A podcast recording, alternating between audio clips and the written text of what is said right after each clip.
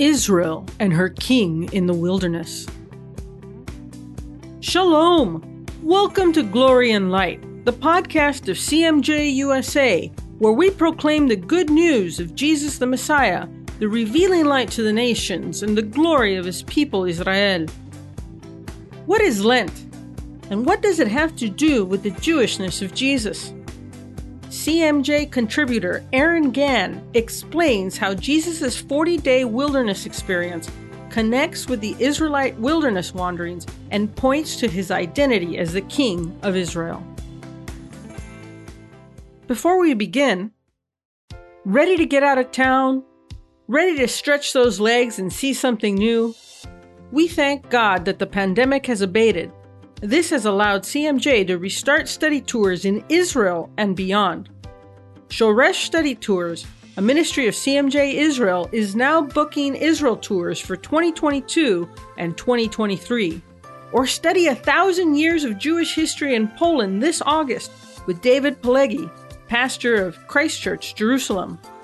Or visit England in September with CMJ UK to learn about the Pilgrim Fathers before they made their way to the American colonies. For details on these trips and more, visit cmj usa.org. And now, Aaron Gann on Lent. For the past several weeks, the Church has been observing the season of Lent. Lent, which comes from a term for lengthening, denoting the lengthening of days during the period of spring, is a time of 40 days beginning on Ash Wednesday and ending on Maundy Thursday when we enter into a period of self reflection, repentance, and spiritual disciplines. The most common spiritual discipline is that of fasting from particular foods throughout the week. Traditionally, this fasting has been from meat and dairy and other animal products. Though in our modern age, some people choose to abstain from social media, instead choosing to focus that time spent on their own times of self reflection and prayer. Upon simple observation, however, one may notice that even though it is stated to last for 40 days, Lent goes longer than 40 days. If one is simply looking at a calendar, you will find 46 days set aside for the observance of Lent. So, why are there more than 40 days, and yet the church insists that there are only 40 days? The reason for this change in number is that Sundays are not considered fast days, but rather feast days, a miniature Easter, if you will, every week, and thus are not counted toward the 40 days of Lent. The difference is like that of the delivery that takes 10 days versus a delivery that takes 10 business days. Both are using 10 days. Both mean this honestly, but they are both defining the 10 days differently and thus calculating the arrival in a different way. So, why the number 40? Why is that important? Well, because 40 is often a number associated with repentance, judgment, revelation, and hardship throughout the scriptures. Example of these include the 40 days of rain during the flood, the 40 days of Moses on Mount Sinai, the 40 years of Israel's wandering in the wilderness, the 40 day journey of Elijah to Mount Horeb, and the declaration of 40 days till the destruction of Nineveh by Jonah. And due to Lent's relation to Easter, the most relevant period of 40 for observance within the church is that of the 40 days of hardship and temptation that Yeshua endured in the wilderness. Lent is a time when the church identifies with the call of repentance, resistance towards temptation, and preparation for Easter, just as Yeshua underwent John's baptism of repentance was led into the wilderness by the Spirit to be tempted by the devil and to resist such temptations and to prepare for his public ministry, which would ultimately end in his death, burial, and resurrection on Easter morning. So, what does this observance have to do with the Jewish people? And why are the events remembered during this season important to the Messiahship of Yeshua? Much in every respect particularly as it concerns the actual temptations that the Messiah underwent. While it has been observed, rightfully so, that the temptations that Yeshua underwent were similar to the temptations faced by the man and the woman in the Garden of Eden, thus identifying him as a second Adam, the temptations he faced also mirror the various trials and failures of the Israelite community during their period in the wilderness. Note that in this podcast, I am not dealing with the question of whether or not Yeshua could have sinned, but rather looking at what the temptations themselves were. During this time in the wilderness, the Lord tested the people of Israel in various ways to humble them and to test their hearts and to see if they truly trusted in the Lord and were loyal to him, such as in Deuteronomy chapter 8 verse 2. These trials can be roughly summed up as trials to trust the Lord when it came to provision, trials to trust the Lord when it came to spiritual leadership, and trials to remain faithful to the Lord and trust Him for their inheritance. The order of these trials and failures will be discussed in the order of Yeshua's temptations, as written in the Gospel of Matthew, chapter 4. Now, the first of these tests concerns the community of Israel's complaint against the Lord concerning food and water. During their time in the wilderness, the people of Israel had begun to groan and grumble against Moses and the Lord for taking them into the desert, only for him to allow them to perish due to a lack of food and water. Their solution was to return to Egypt where they had been slaves, and if they wouldn't if they were not going to return to Egypt, they spent much of their time lamenting the time when they were slaves, and while it was under much harsh labor, they were provided for.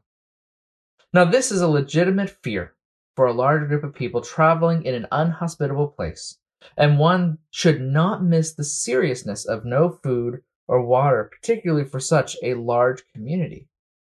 Nevertheless, this is shown as a failure in the books of the Torah because of their lack of faith. The Lord had just delivered them from Egypt. He had protected them from many of the plagues that he had struck the Egyptians with, including saving their firstborn children from the destroyer. It should have gone without saying that he would certainly have provided food for them, even if they needed to request it. He told them that he would bring them safely to the promised land, and basic food and water would be included in that deliverance. However, the community of Israel did not view it that way, but complained to the Lord rather than entreating him. He provided for them first manna and then quail. This quail, born out of dissatisfaction with the provisions that the Lord had given them, resulted in the death of many people when the Lord disciplined them. Yeshua faced a similar test. When being very hungry, the devil tempted him to turn stones into bread. This was something that Yeshua, being God in the flesh, could do. If he created the world from nothing, he could turn the stones into bread. However, for Yeshua, the question was not his divine ability to perform this miracle, but rather if he would trust the Father to provide food for him. He had been listening to the Father's instructions since he was a child, and after his baptism, the Holy Spirit had led him to the wilderness. Hence his reply, in the negative, that man does not live only by bread, but by the word that proceeds from God. The Father's instructions would sustain him. The Father would be the one who provided for him. The second test concerns the people of Israel's complaint against the Lord concerning the leadership of Moses. During the time that the Israelites were wandering throughout the wilderness, the people became dissatisfied with Moses, the man whom the Lord had raised for them to be a Messiah in their generation, as said in the book of Hebrews, chapter 11, verse 26. Moses had been sent by the Lord and represented the Lord himself to Pharaoh with his brother Aaron as his prophet, as said in Exodus chapter 7, verse 1.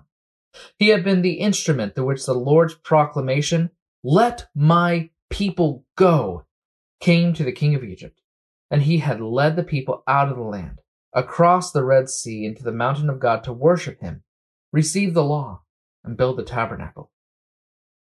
However, during their time in the wilderness, the people began to grumble against Moses and his brother Aaron. The people were thirsty and grumbled against Moses and demanded water from him, to which Moses replied, Why do you quarrel with me? Why do you test the Lord? The people had begun to question Moses' leadership, causing Moses to fear for his very life. The people were testing the Lord and coming up against the leadership that the Lord had established. This attitude throughout the wilderness wanderings culminated in the incident of Korah's rebellion in which a whole multitude of Israelites were swallowed alive by the earth.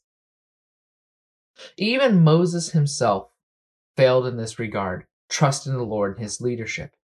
As, in his frustration at their rebellion against the Lord and their constant striving against him, he chose to strike the rock that would give water rather than speaking to it. In short, he chose to do it his way, in anger at his people who were no longer receiving him, rather than as the Lord had ordained it to happen. Indeed, while the Lord had said that he would give them water, Moses claimed the credit for it, stating that he and Aaron would bring the water, such as in Numbers chapter 20 verse 10. The Lord kept his word to the Israelites, but this failure of Moses brought upon him the discipline of not entering into the promised land himself.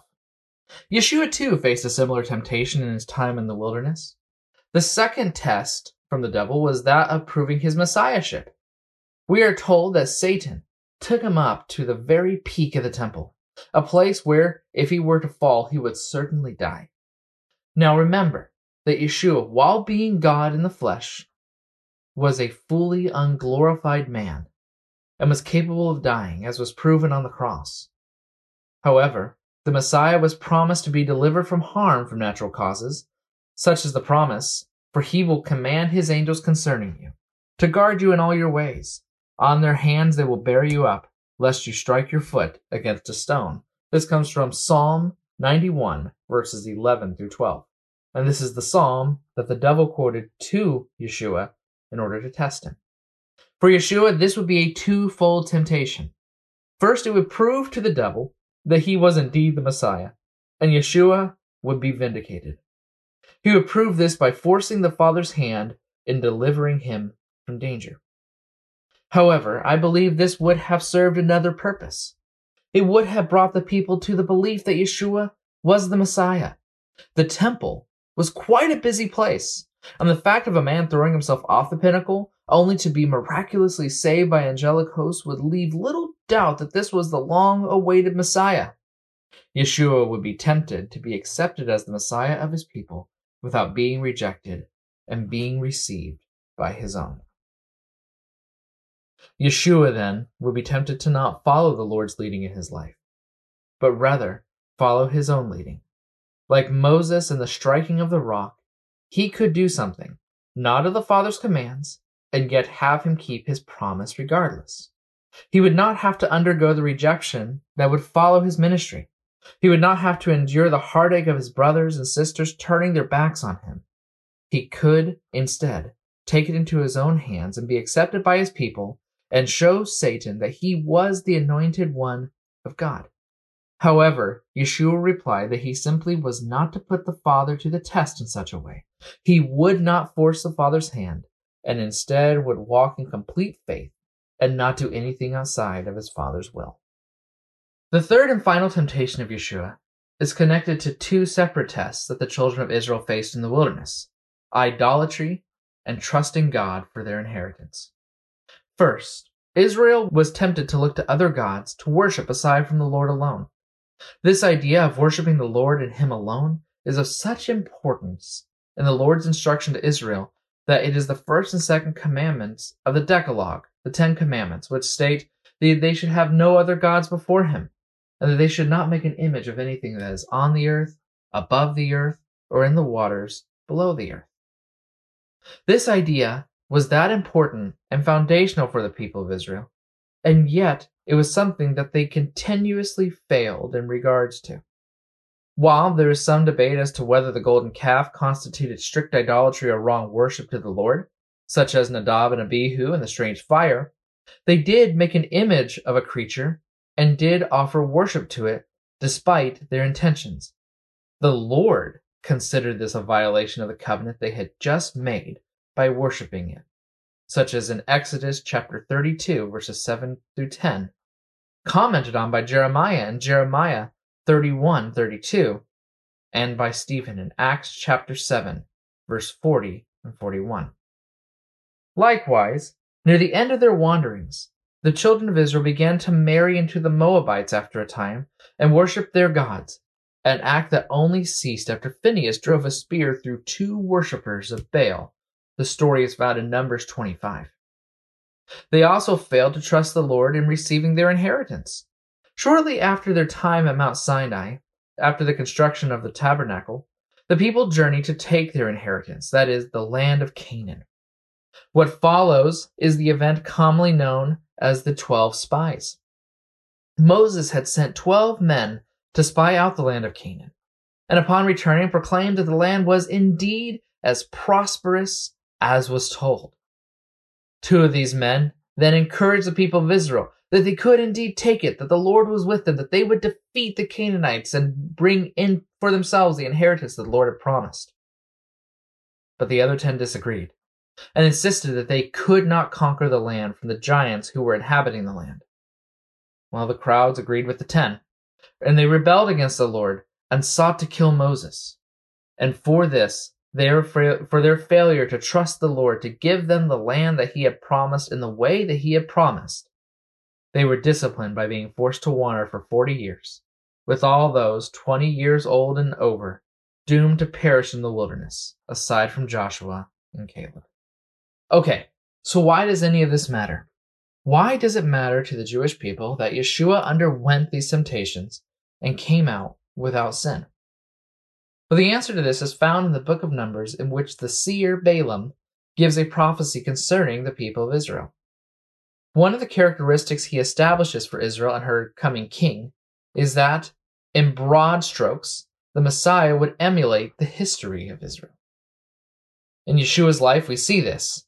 Examples of this would include that just as Moses escaped destruction amid infanticide by escaping to Egypt, so too did the Messiah escape infanticide by escaping to Egypt. Just as Israel was later called out of Egypt, so too would her king be called out of Egypt.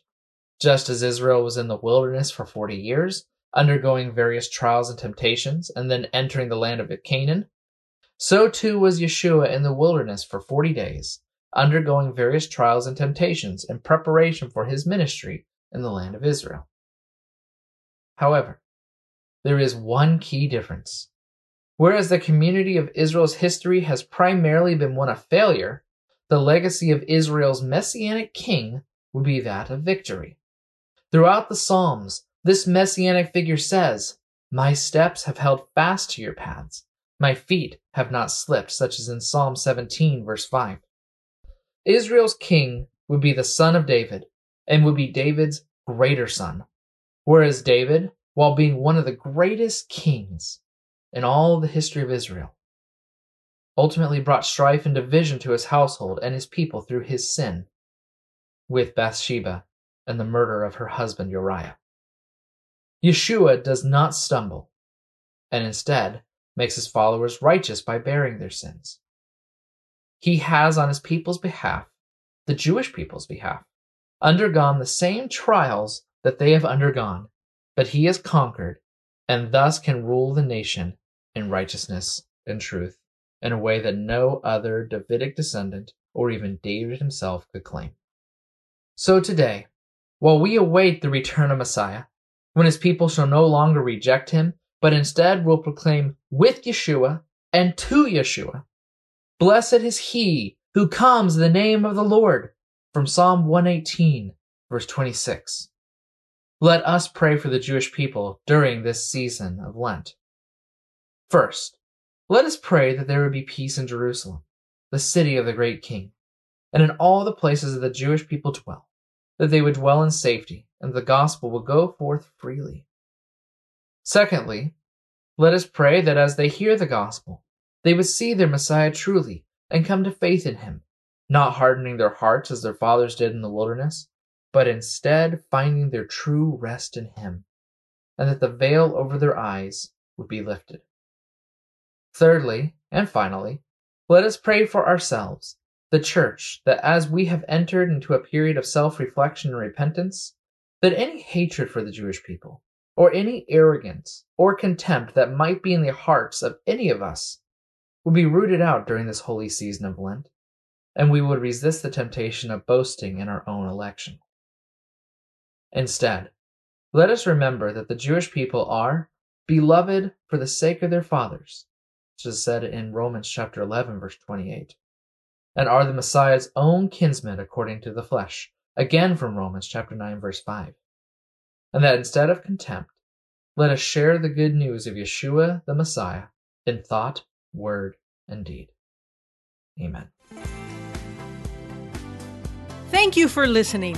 Our theme music is Still You by Joel Lupus via filmmusic.io.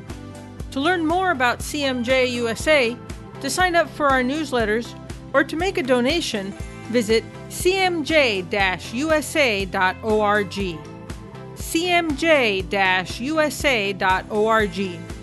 And don't forget to follow us on Facebook. Until next time, the Lord bless you and keep you.